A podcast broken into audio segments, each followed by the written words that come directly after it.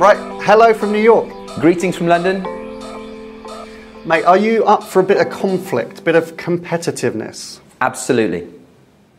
Because that's what we're talking about today. We're talking about competitive conflict. And what we mean by that is advertisers who find themselves in the same agency or same agency group uh, with, the, with a competitive brand uh, and what they should be thinking about that and what they might want to do about that. So, what is going on in the conflict space? Well, with 90% of the world's media spend going through kind of six holding groups, there's always going to be a sense of, of kind of competition amongst, uh, amongst brands. But what agencies have successfully done in the past is they've spawned lots of different operations. Sometimes they call them conflict shops. So that allows uh, agencies within the same holding group to compete for brands within the same categories. Okay, now that's that's that's good. That's healthy. Um, however, what we've recently noticed is that uh, holding groups are beginning to consolidate the networks that they have within them. You've got Maxus being merged with MEC. Last week we talked about Spark being, being merged with uh, 449. So there are fewer networks available within the holding groups, meaning that brands are being forced to work together or operate within the same networks, whereas previously there was a separation for them. Yeah, and, and that's been a, it's obviously a thing that we, we talk about a lot, particularly when we're negotiating contracts or running media pitches. Yeah. It's a consideration, right? Is that the agencies that are on the competitive on, on the participation list or competing in this agency, we have to do our diligence to make sure that they don't already have a, a, a brand which is considered competitive to the to the brands that we're working with. Yeah. Uh, so it's always been a slightly philosophical approach.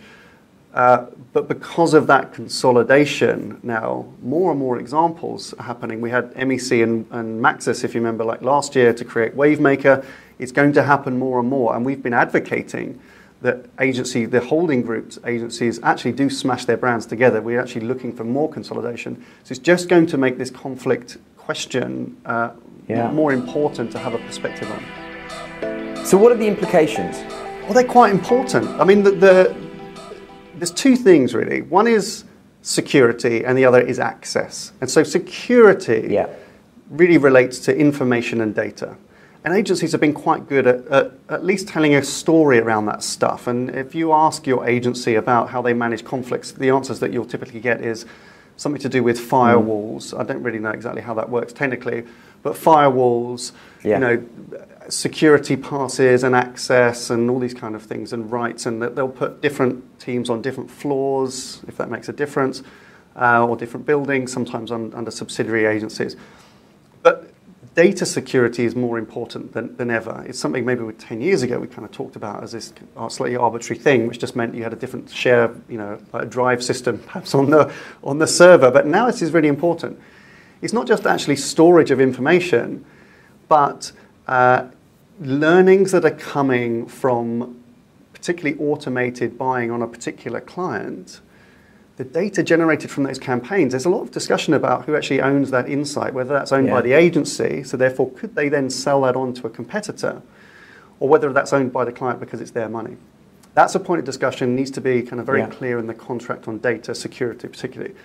And then in terms of access, uh, we talk about access to two really important things within the agency. One is talent and one is innovation. We've spoken a lot over the years about talent being, sadly, an increasingly like really good talent, top talent, an increasingly scarce resource within agency groups, and uh, you want obviously the best talent on your particular business. If you're in a agency and you're in the same agency as a key competitor of yours, that's something that you need to fight for. You want to be a priority for, Yeah. the, for that agency when it comes to the, getting the right talent on the business. You don't want to be losing the great talent to a competitor of yours because you might as well be in a different agency. And the third thing, Yeah. and, and this is where you really feel it, I think, as a marketer, is access to innovation. And just so to give you an example of that, and these are scenarios that we've come across over the years, and they're reasonably frequent that these happen. Uh, and you know, we, we can look at particular agency examples, uh, but let's, let's just take a typical kind of holding company agency group. Uh, might have, let's say, three different car brands that they work with, which is perfectly co- common, or CPG brands competing, or, or pharmaceutical Mm. brands. And let's just say that an external publisher or vendor, let's just say, use Facebook as an example. Facebook come up with a brilliant idea because that's what they're doing, or they're trying to innovate for categories.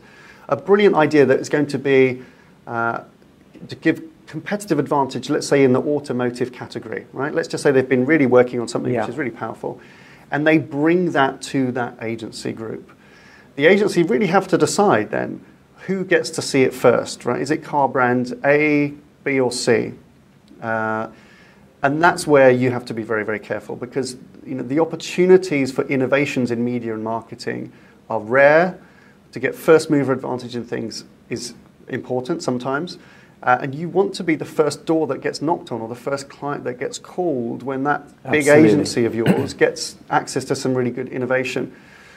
So the access to talent, access to innovation has got to be such an important consideration uh, when you're thinking about how you deal with, with competitive conflict. Right, so then what should marketers be thinking about? Well, conflict is a, is, a, is a philosophical discussion, but what marketers should be very clear on is where the deal breakers are. So, what are the list of competitors that they consider to be red lines? Okay, that under no circumstances would they be happy to work with, and make sure that those brands are detailed clearly within the contract. That's the first thing. The second thing is make sure that your contract protects you and your data from being shared with anybody else within that agency group, competitor or not. That's the, the second thing. And the third thing, which is slightly less tangible but equally important, is make sure that you maintain your priority status within your agency ranking. And perhaps if your profile, your business profile doesn't naturally lean that way, if you're not the biggest spender or the sexiest brand, but you can compensate for that by exhibiting the right media behaviors so that you can rise up the rankings of priority status or ensure that you still maintain a high level of priority status by making sure that you're a good media client, that you exhibit the right behaviors of strong media clients. So I think those are the three things that, that I would be doing if I was a, if I was a brand manager trying to handle uh, you know, the conflict issue. And there's also this slightly peculiar scenario where you might have all of that stuff, right? You might have the policy, feel like a priority, doing all the right things, have declared who your competitive set is, and then the agency group, you find out the agency group, either directly or indirectly, are, are looking at pitching or they've won a competitive piece of business for, for you, and you have to react Yeah. to that. That's kind of thrust upon you, um, that decision making. How do you deal with how do you deal with that one? Well, it's an interesting one, um, and I think one that many agencies kind of toy with. The first thing is that if that competitor sits within your list of kind of deal breakers within your contract, then your agency should not be competing for that piece of business within the, the, the, the holding group. If they are competing for brands within your competitive sector, then it shouldn't come as a surprise to you when they win it, right? So they should be communicating that they're part of that process early on. That's just part of a, of a good, positive relationship.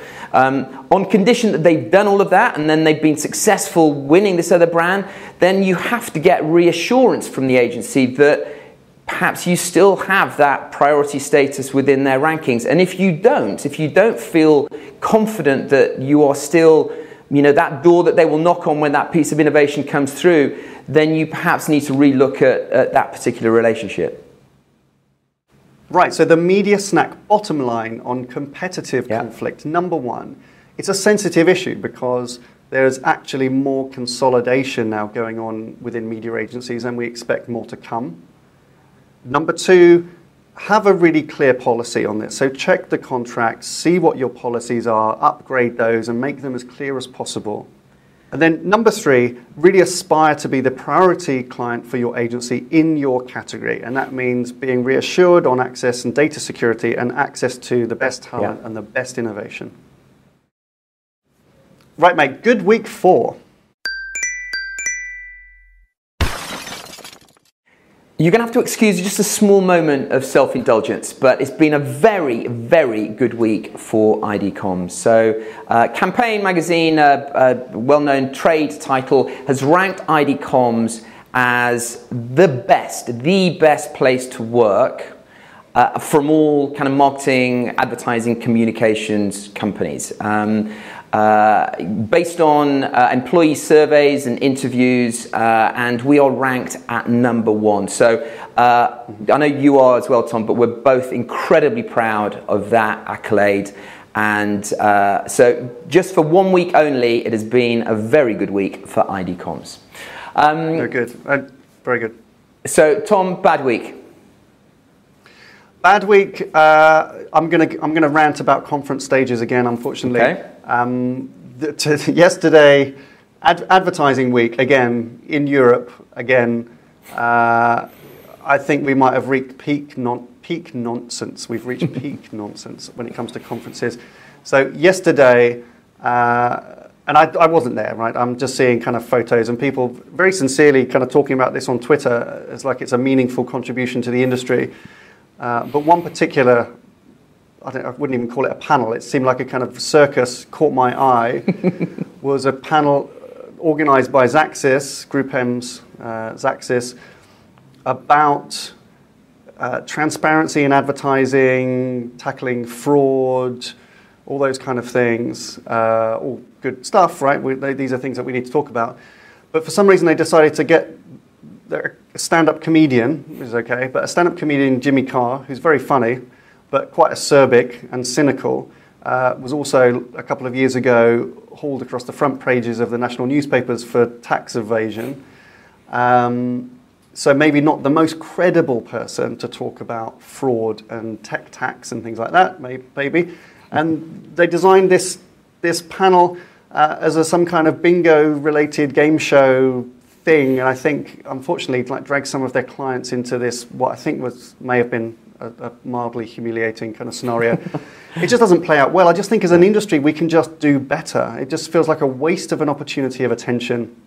It's turning serious platforms with serious opportunities into entertainment, which is okay if that's the business model. But I just think we're wasting the opportunity to tackle some really big things, uh, and it was it, it kind of was saddening to see this turn into a bit of a circus. So, uh, not great advertising week, sorry. Good rant. Okay, question of the week Is competitive conflict more of a concern for brands these days? Yes, no, whatever. Excellent. So, um, if you want to find out more about why IDComms is the best place to work in the industry, please go to idcomms.com. We've got lots of information there that we're very proud of. Uh, but that's your media snack for this week. Thank you very much for watching. See you next time.